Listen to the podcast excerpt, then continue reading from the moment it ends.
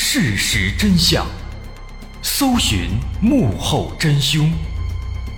欢迎收听《绝密档案》，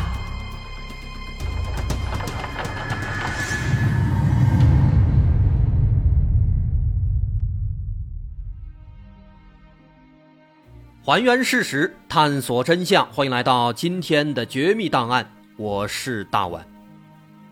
在我们的认知当中，从常理来讲，如果这个世界上真的出现了外星人，既然他们能够来到地球，也就意味着他们拥有远超我们的科技水平，那么他们应该不是那么容易就被我们打败的。但是在上个世纪的日本，却发生了一件非常搞笑的事情，几个初中生。对着 UFO 又是泼水，又是电击，又是捶打，最后愣是把 UFO 给打跑了。这事儿啊，发生在一九七二年八月，地点在日本高知市界良镇。当时呢，有一个初中生，一个小男孩，他在放学回家的路上经过一片稻田，偶然间发现稻田里面有一个奇怪的物体。这个物体的形状和大小，就像是一个帽子，也就是二十厘米左右，比唱片还要小。可以说呢，是一个迷你 UFO，散发着银白色的金属光泽。这个东西马上引起了这个初中生的注意，他大胆地向这个物体靠近。然而，随着他越来越近，这个物体发出的光芒也越来越强烈，似乎在发出警告。这下。初中生有些害怕了，于是他飞快地跑回家里，但他并没有打算就此放弃，而是很快把这个消息告知了他的四个好朋友。于是，这五个初中生当天晚上就结伴再次回到了那片稻田里。幸运的是，在这儿他们又一次看到了那个奇怪的物体。当时，那个物体正在半空中盘旋，距离地面大概一米左右。发出微弱的光芒。其中一个男生胆子非常大，直接把手伸过去想抓住它，但没想到这个物体开始高速旋转，发出了刺眼的蓝光。这下，五个男生全都被吓到了，他们头也不回的迅速跑回家里。然而几天过去了，这些男生对那个东西还是念念不忘。后来，他们又多次去那片稻田里，企图再次寻找那个奇怪的物体。不过，他们的侦查并不是每一次都有结果。当他们去的时候，有时会发现不明物体在那里出现了，但是有时候却不见了踪影。观察的次数多了，他们渐渐地发现了一个规律：好像这个东西啊，总是在晴天的时候会出现，下雨的天气。就没有出现过。这个时候，孩子们开始思考：难道说他怕水吗？于是，在观察了半个多月之后，一九七二年九月一日这天，这五个孩子有了一个大胆的计划。他们打算带上一桶水、一块布去捕捉这个飞碟。而让人感到意外的是，这个计划居然还成功了。做好准备，再次来到稻田。他们果然看到那个物体正在忽上忽下的盘旋。几分钟之后，它落在了一片水泥地上。五个男生赶紧抓住时机，一个人用布迅速把它罩上，另一个赶紧把一桶水泼在上面，还有一个人索性抄起身边的一块砖头，朝布上猛地砸了下去。就这样，他们竟然成功的。捕获了不明飞行物。在成功的捕获之后，他们还用特意带来的相机给 UFO 拍了照片，然后用布包着把它带回了家里。可是回家之后啊，他们研究来研究去，不管怎么研究也看不出个所以然来。这个帽子形状的 UFO 啊，一没有开关，二没有开口，唯独在扁平的底部。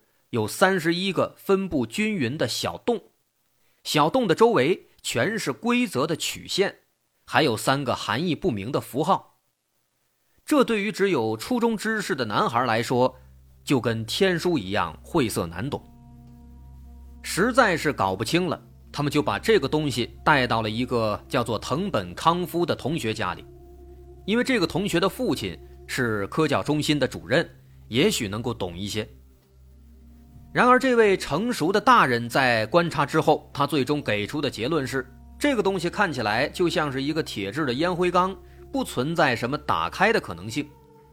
这让男孩们非常失望，于是他们只能自己尝试着去研究这个不明物体。但说是研究，实际上就是虐待啊！他们把 UFO 拿起来，往 UFO 底部的小洞里面灌水。用石头和铁锤不断的砸它，甚至还用两条电线插进小洞里面给它通电，还打算把它泡进油漆里，再用烤箱去烤一烤。不过，他们的最后一步被其中一个男生的母亲坚决制止了，倒不是为了保护 UFO，是这个母亲怕他们把沾着油漆的 UFO 放到烤箱里面会发生危险。不过，即便不算这最后一步。这个 UFO 的遭遇也可以说十分凄惨了，而在经过了一系列的虐待之后，UFO 竟然完好无损，一丁点被摩擦的痕迹都没有。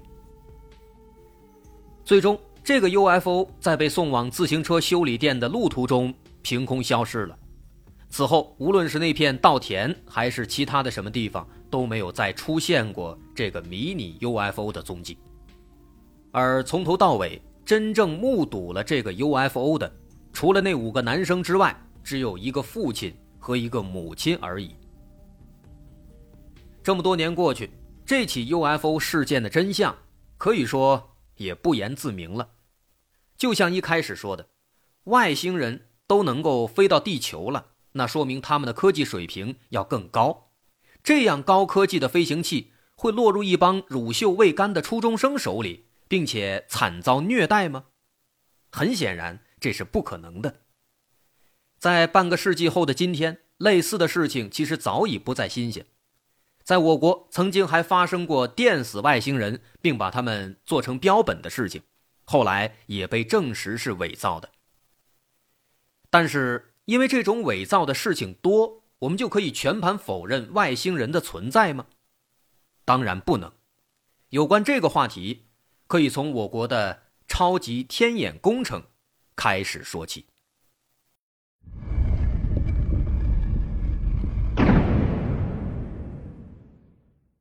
实际上，一说到外星人，说到 UFO，有不少人都会嗤之以鼻，认为这是一种阴谋论，是一种伪科学。的确，在信息爆炸的现代，各种良莠不齐的信息充斥在我们四周。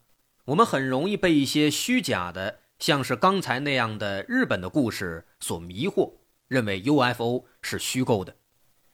但随着科技进步，随着一些机密文件的逐步解禁，这样的观点即将被改变。早在我国的贵州天眼刚刚运行时，就曾经捕捉到了一条非常可疑的来自宇宙的信号。这条信号来自于四光年之外的宇宙深空。信号源有着很强的脉冲特点，有着自己独特的闪烁规律，这是超级天眼建成之后探测到的第一个可疑的宇宙信号。目前，科学家认为这是脉冲星所发出的规律脉冲信号，但是也有更多的研究指出，外星文明可能会把自己的信号伪装成脉冲星进行宇宙通信，以避免暴露自己的位置。但很不巧，这条信号被我们的超级天眼捕捉到了。所以，最终的结论是，这有可能是外星信号，当然只是有可能。那么，这样的一件事情，也许会让我们想到《三体》，叶文洁对未知的外星信号做出了回应，最终招致灾难。可以说，他是整个《三体》系列的灵魂人物。而在现实中，霍金就扮演了一个和叶文洁相反的角色。霍金曾经向大家发出严厉的警告，他说：“世界上能够监听到宇宙信号的所有射电望远镜，不要回答任何可疑的宇宙信号，不要暴露人类文明的存在。这个警告一度引起激烈的讨论，许多人在分析霍金为什么要说出这样的警告呢？是不是霍金在他的宇宙研究中发现了某些有关外星人的秘密呢？这个问题说大也大，说小也小，往简单了说也没那么复杂，就是为了人类的安全。像霍金这种级别的大科学家，他的眼光往往比我们看得更远。和外星人接触无外乎两种可能：一种外星人是友善的，一种外星人是不友善的。当然，这中间可能还有一种中立的可能性，这种可能性跟不友善其实也没有太大区别。为什么？我们稍后会分析。比方说他们是友善的，那当然无话可说了，甚至有可能还会帮助人类发展。然而，一旦他们是不友善的，我们可能就会面临灭顶之灾了。而且在这儿还得多说一句，即便他们是友善的，其实也有可能会衍生出一种非常坏的结果。后面咱们也会详细再展开说。那么，对于友善和不友善，霍金更倾向于后者。他认为外星人是不友善的。在当年他接受《泰晤士报》采访时，曾说过一句这样的话：“他说，如果外星人拜访我们，我认为结果。”可能和当年哥伦布踏足美洲大陆相似，那对当地的印第安人来说可不是什么好事。所以说，霍金的态度非常鲜明。而在那次采访中，他还说了一番这样的话：“他说，宇宙内地外生命的存在，其实并不需要十分刻意的用证据去证实，一味的去追求有关地外生命的证据，反而会使我们的思维陷入局限。”地球之外还有生命，是一件很自然，并且也是可能性极大的事情，并不需要刻意的去证明。这也是霍金一直以来的观点。正因为宇宙足够大，所以才如此肯定有外星生命存在。可能很难理解，我们来看一组数据：在宇宙中存在着超过一千亿个星系，我们的银河系是其中之一。而单单我们的银河系保守估计就有一千到两千亿颗恒星，而银河系又仅仅只是宇宙中一个普普通通的星系，它不算大的，也不算小的。因而，在宇宙中的类地行星的数量，那就可想而知了，它会是一千亿，再乘一个一千亿，再乘一个未知的 x。那么，类地行星的存在，可以说就解决了生命诞生的环境问题。而宇宙中的有机物质又是客观存在的，比如水分子和碳元素，它是生命的基础，它们的产生也并不复杂。在广阔的宇宙里，这些物质条件十分充足。那么，无论是一个偶然的变化契机，还是漫长的时间积累，都必然会让宇宙间出现巨量的有机物。我们的空间观察也证实，它的确是广泛存在的。那么，这就具备了生命诞生的物质基础。现在，物质基础、环境基础都具备了，而宇宙也已经诞生了一百三十七亿年。相比之下，地球刚刚诞生了四十六亿年，刚刚诞生了四十六亿年，就已经出现了我们这样的文明。那么，在其他的类地行星上，那些生命的产生就不是什么太大问题了。在时间跨度上来讲，那些外星生命甚至有可能要诞生的更早，比我们要厉害的更多更多。因而，在一个简单的数据列举之后，我们就可以理解，霍金认为这些外星人应该是有能力来接触人类的，因为外星人他们的产生早于人类。发展早于人类，科技水平必然高于人类，甚至其中一部分有可能已经偷偷的接触了人类，但是我们却全然不知。我们再来看一组数据：人类的历史只有大约三百万年，而人类文明只有五千年左右，而真正让人类科技腾飞、过上现在这样的生活的那段科技爆炸的时间，仅仅只有近两百年。但仅仅是这两百多年的科技爆炸，却让人类文明发生了翻天覆地的变化。我们没有了刀耕火种，有的是更加机械化、更加自动化的大规模的生产和更加舒适的生活。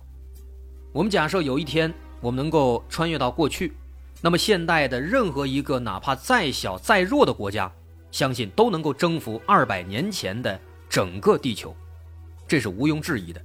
仅仅两百年的科技发展，就让我们变得如此强大。然而，这二百多年在宇宙的一百三十七亿年面前，根本不值一提，无异于是沧海一粟，九牛一毛。所以，如果我们遇到了外星人，那么他们比我们弱的可能性是几乎不存在的。毕竟，人家都能够星际航行了，而我们还在实验阶段。在这种情况下，外星人的实力有极大概率是可以轻松的消灭人类的，就像我们能够轻松的征服两百多年前的地球一样。因此，在这个假设的基础上，霍金的警告就非常有必要。其次，其实宇宙里的其他生命不一定会像我们想的那样，具备我们理解的所谓的善意、恶意或者中立的态度。态度不确定，我们就会面临危险。这句话怎么理解？我们要从一个小明和蚂蚁的故事开始说起。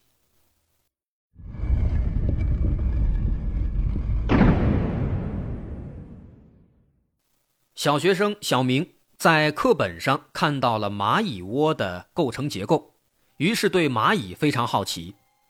在放学的路上，小明经过一棵树。发现树下有一个蚂蚁窝，不停的有蚂蚁在进进出出。于是小明来了兴趣，蹲在地上，拿着一根小树枝就去挖蚂蚁的窝。